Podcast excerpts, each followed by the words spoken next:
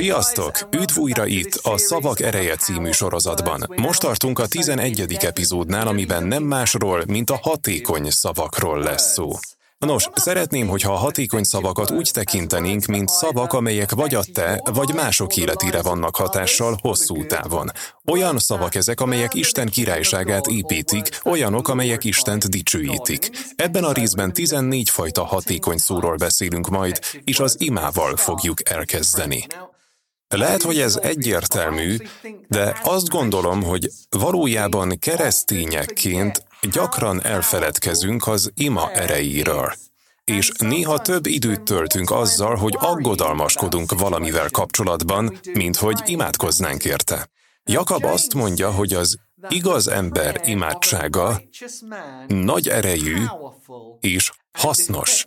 Aztán elmondja a Jakab 5. fejezetében, hogy Illés ugyanolyan ember volt, mint mi, és amikor buzgón imádkozott azért, hogy ne legyen eső, nem is volt eső a földön három évig és hat hónapig. És ismét imádkozott, és az íg esőt adott, és a föld megtermi az ő gyümölcsét. Ezzel azt mondja el, hogy Illés ugyanolyan ember volt, mint mi, mégis nézd, milyen hatékonyak voltak az imái. Azt gondolom, Jakab azt szeretné tudatni velünk, hogy nem szabad alábecsülnünk az ima erejét. A miénk ez az eszköz, ami szó szerint meg tudja változtatni azt, ami a Földön történik. Hadd mondjam el, ha a szavaidat bölcsen akarod használni, használj sokat belőlük imádkozásra. És ha valami szorongást okoz, az ima nem csak, hogy meg tudja változtatni a körülményeidet, de azt is eredményezheti, hogy a szorongásodat békesség cserélje fel.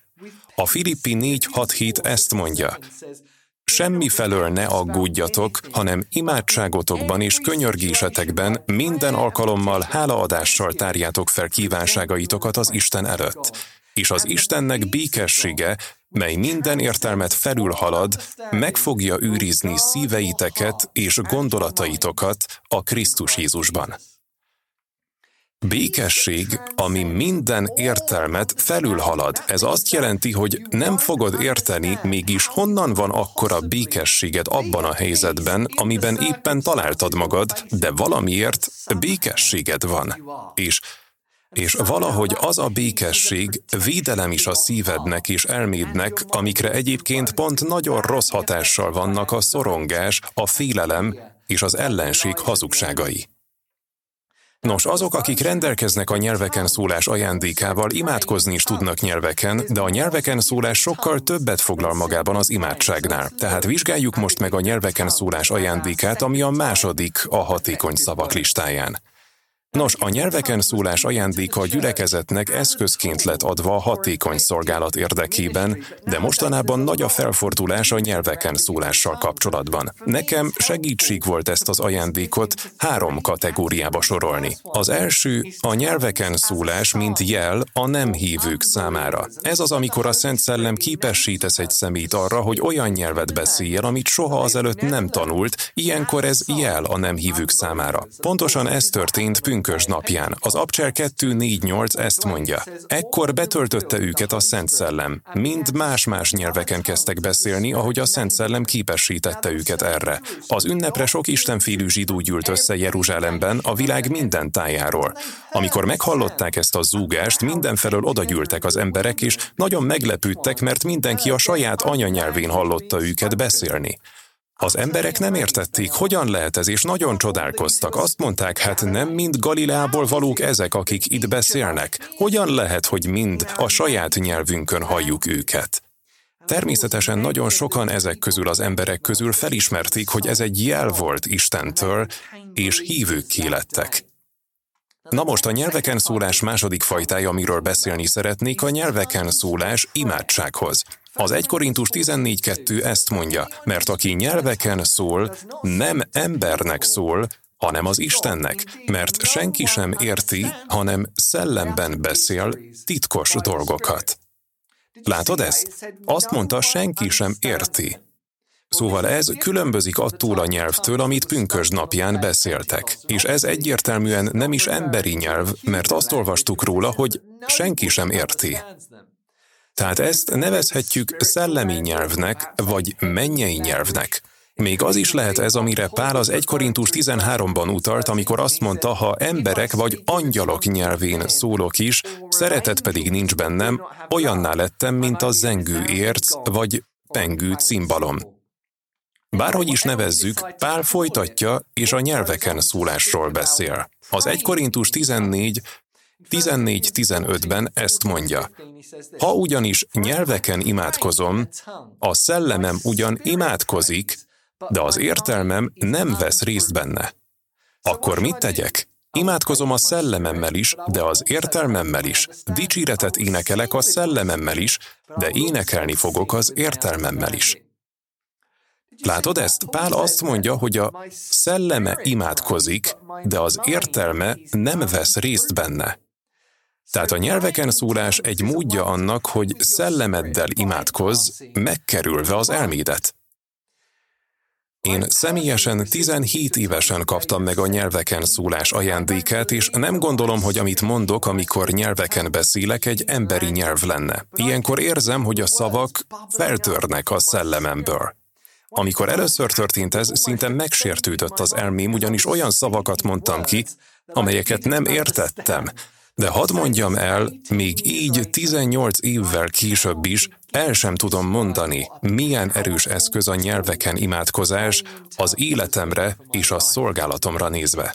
Olyan sok áttörést tapasztalok egész egyszerűen nyelveken szólás által, míg otthon vagy az autóban vagyok egyedül, vagy amikor sétálok, futok és feltör bennem az érzés, hogy hogy imádkoznom kell, de nem mindig tudom pontosan miért. Vagyis van, hogy tudom, miért kell imádkoznom, de mégis a nyelveken imádkozás mellett döntök, mert úgy látom, az imáim sokkal pontosabbak is, fókuszáltabbak, amikor így teszek.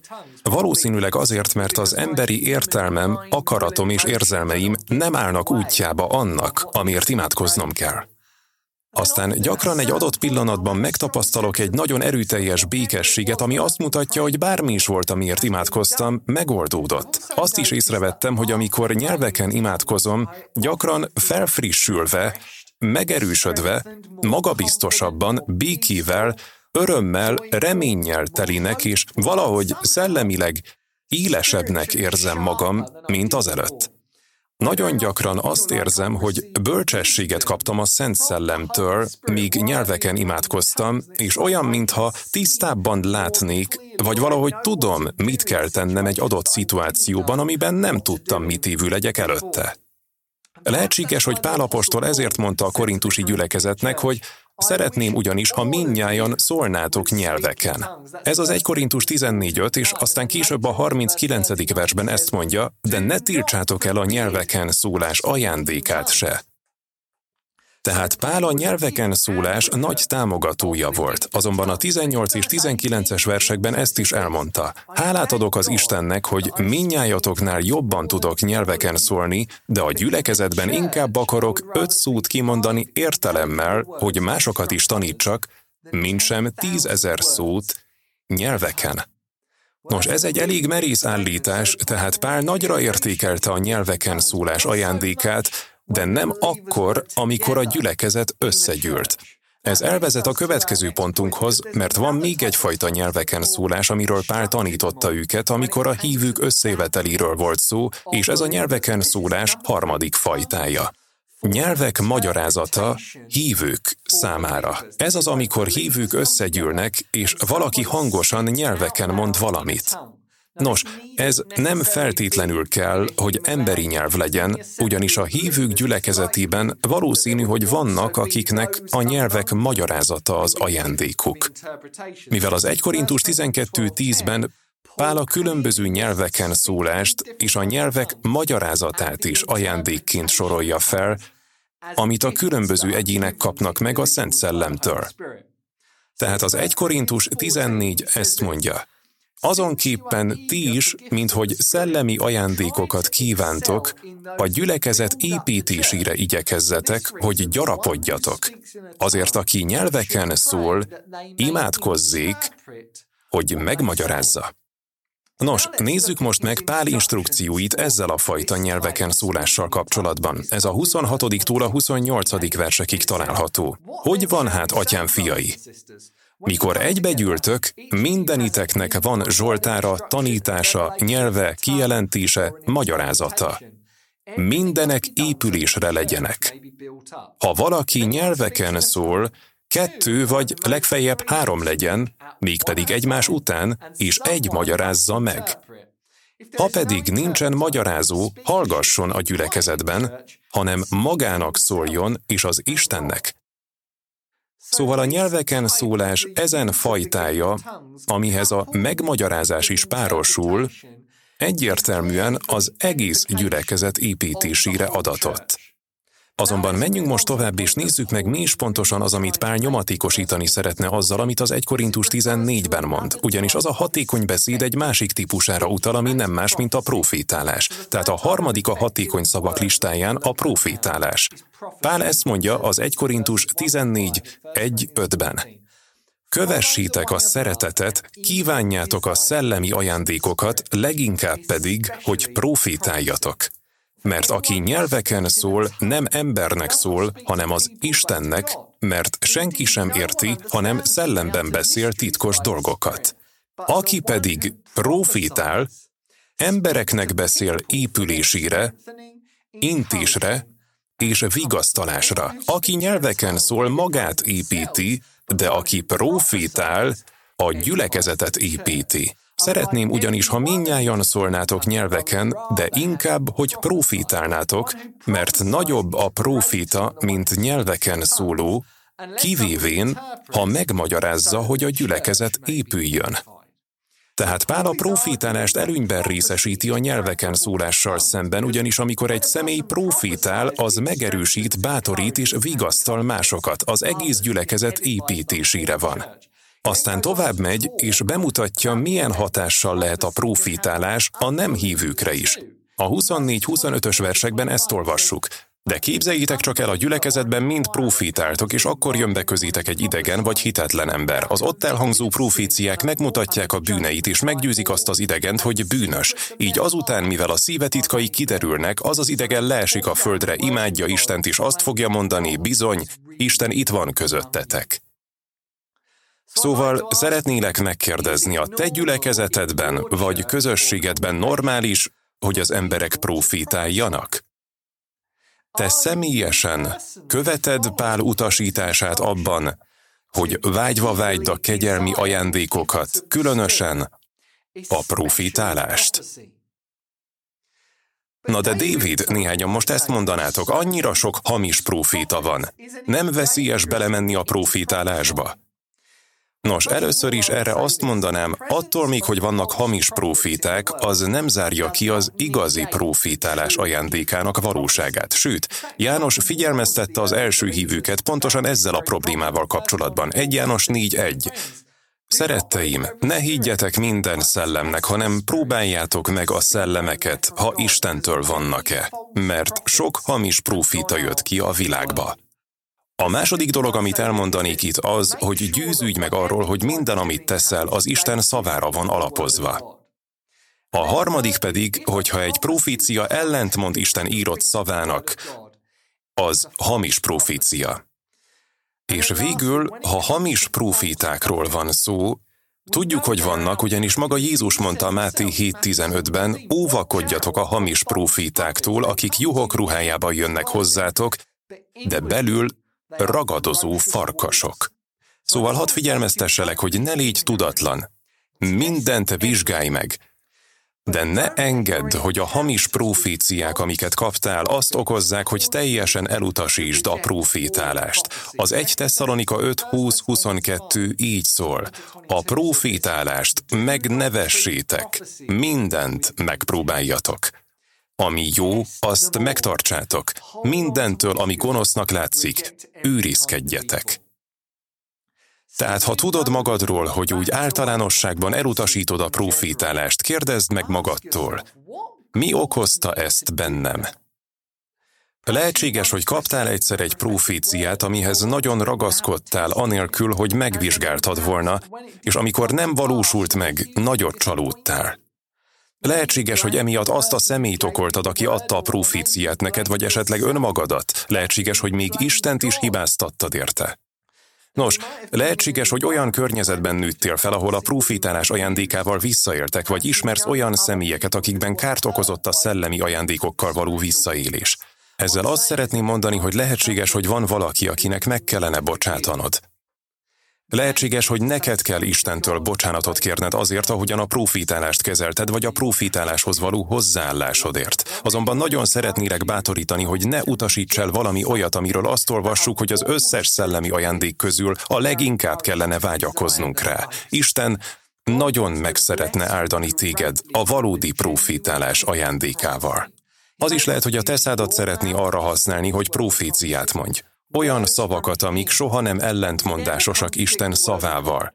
Olyan szavakat, amelyek tele vannak Isten szeretetével, tele vannak az ő igazságával, amelyek megerősítik, bátorítják és vigasztalják azokat, akik hallják. És lehetséges, hogy téged akar megáldani azzal, hogy másokon keresztül ad neked proféciát.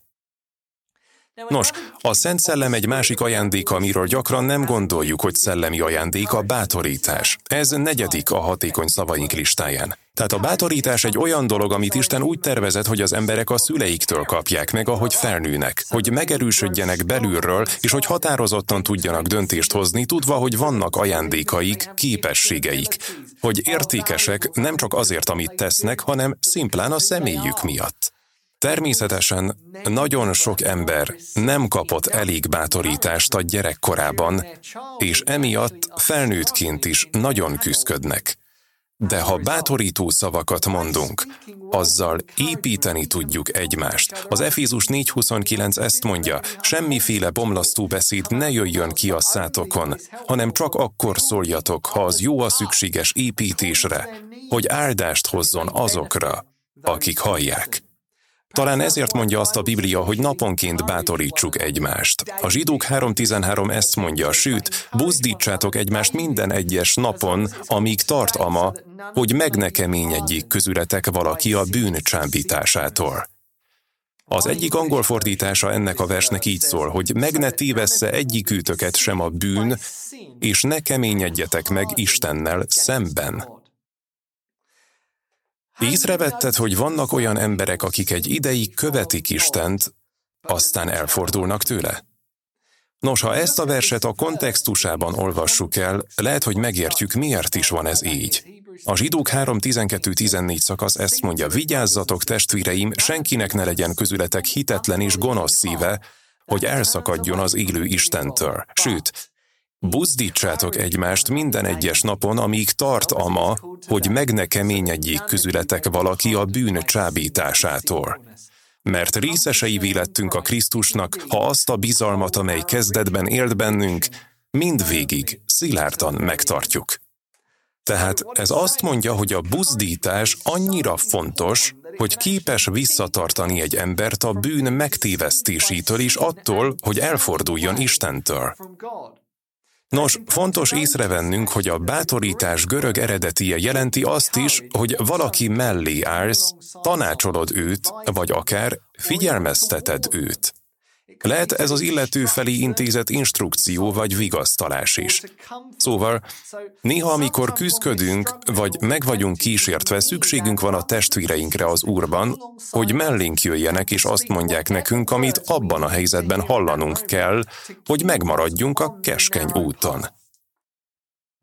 Na most, a Jobb 16-ban, amikor Jobb nagyon szenved, igazából az ő barátai nem bátorítják őt, hanem inkább folyton azt hajtogatják, mit csinált rosszul. Nézd, hogy reagált erre Jobb. Ez a negyedik és ötödik versekben van, ezt mondta. Én is szólhatnék úgy, mint ti, csak volna a ti lelketek az én lelkem helyén. Szavakat fonhatnék össze ellenetek, csóválhatnám miattatok a fejemet. Erősíthetnélek titeket csak a szájammal, és ajkai mozgása kevesbíteni fájdalmatokat. Azta, ez a válasza egy olyan férfinak, aki nem keményítette meg a szívét, míg a legnehezebb körülményekben sem. Persze, tudjuk milyen fajta férfi volt Jobb. A Jobb egy-egy ezt mondja, élt úc földjén egy Jobb nevű ember, aki fedhetetlen és becsületes ember volt, félte az Istent, és kerülte a rosszat. Tehát megtudjuk ebből, hogy az a személy, aki féli Istent, és elkerüli a gonoszt, az bátorítja és vigasztalja azokat, akik szenvednek. Oké, mostantól gyorsabban fogunk haladni. Az ötödik a listánkon az evangélium. A Róma 1.16 ezt mondja, nem szígyellem az örömhírt, mert az az Istennek hatalma, amelyel megmenti mindazokat, akik ő benne hisznek. Ezt az örömhírt Isten először a zsidóknak, azután a nem zsidó népeknek ajánlotta fel. Az evangélium hirdetése egy nagyon hatásos módja a szavait használatának. A hatodik, démonok kiűzése, betegek gyógyítása, halottak feltámasztása. A kilencedik epizódban mindent megbeszéltünk ezzel kapcsolatban kapcsolatban. A hetedik a dicséret. Amikor a dicséretről beszélek, szeretném ebbe a fogalomba sorolni az imádatot, a dicsőítést és a magasztalást. A, a lehelet, amivel beszélünk, Istentől származik. És a Biblia azt mondja a Zsoltárok 156-ban, hogy minden lélek dicsérje az Urat, dicsérjétek az Urat. Tehát a dicséret emlékeztet bennünket arra, kicsoda Isten, milyen hatalmas ő, milyen szerető, milyen erővel bír.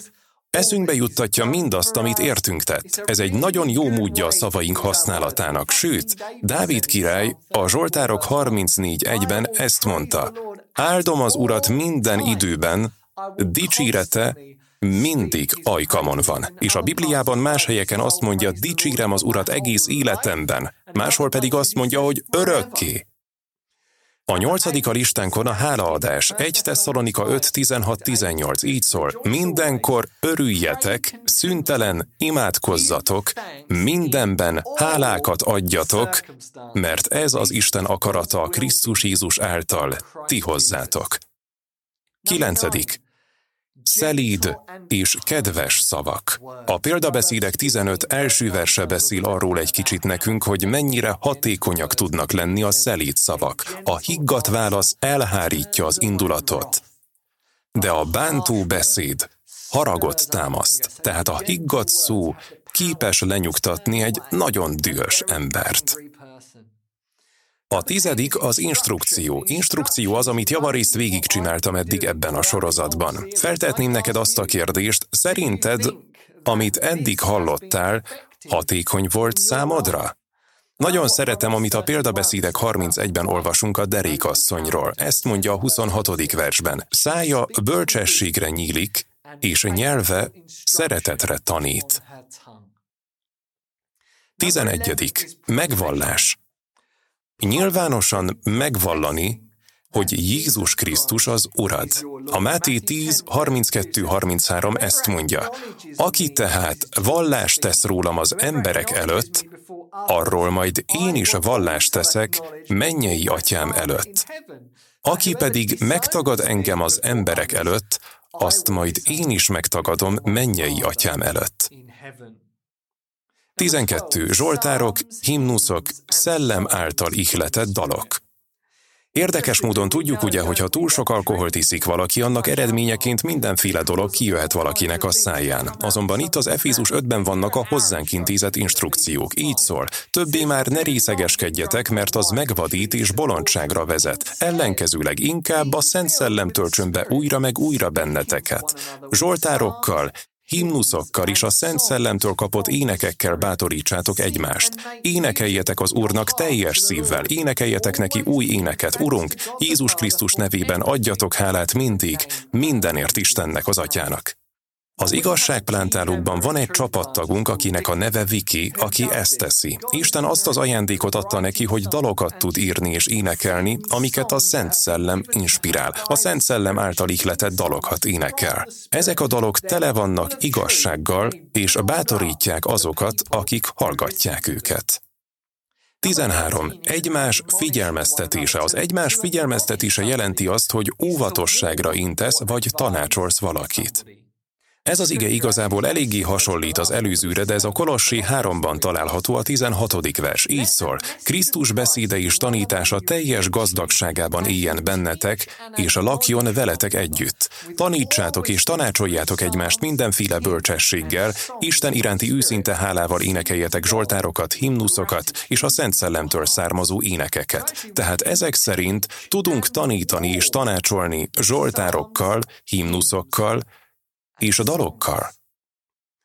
Rendben van, az utolsó, amit most megnézünk, a tizennegyedik. Tiszteletet adó szavak. Amikor Jézus visszament a szülővárosába, az ottani emberek nem tisztelték őt úgy, ahogy a többi ember tisztelte őt más helyeken. Érdekes, a Biblia azt mondja, hogy nem tudott sok csodát tenni ott. Észrevettem, hogy minél inkább tisztelek egy szemét, annál inkább kapom a legjobbat belőle. Tehát ha olyan szavakat szórunk, amelyek tisztelik Istent és másokat, valószínűleg meg fogjuk tapasztalni a tűrük telhető legjobbat, amit adni tudnak. Végül hadd mondjam el, hogy a szavaid olyanok lehetnek, mint a fegyverek. Fontos emlékeznünk erre. A 2 Korintus 10. fejezet 4. verse ezt mondja, mert a mi vitézkedésünk fegyverei nem testiek, hanem erősek az Istennek, erősségek lerontására. És ahhoz, hogy a szavainknak tényleg ereje legyen arra, hogy leromboljanak erődítményeket, ahhoz az Isten királyságának kifejezései kell, hogy legyenek. Ez jelenti a szeretetet, a békességet, az alázatot, a szelítséget, a türelmet, a hűséget, a tiszteletet, a hitet, a hatalmat, a dicséretet, az imát. Ezek a dolgok lehet, hogy gyengének tűnnek e világ szemében, de valójában sokkal hatékonyabbak, mint bármelyik másik fegyver, amit e világ használhatna. Emlékszel, mit mondott Pál apostol? Azt mondta, a szeretet soha el nem múlik. Imádkozzunk! Atyánk, köszönjük, hogy adtál nekünk lélegzetet, amivel beszélni tudunk. Köszönöm, hogy olyan sokfajta hatékony szót adtál nekünk, amiket kimondhatunk, vagy énekelhetünk. Urunk, kérlek, vezess bennünket a Szent Szellemed által, hogy a szavak, amik elhagyják a szánkat, legyenek áldások a körülöttünk lévők számára, és számunkra is. Urunk, hadd építsék azokat te királyságodat, és hadd dicsőítsenek téged. Jézus nevében. Ámen. Találkozunk az utolsó, azaz a tizenkeddik epizódban.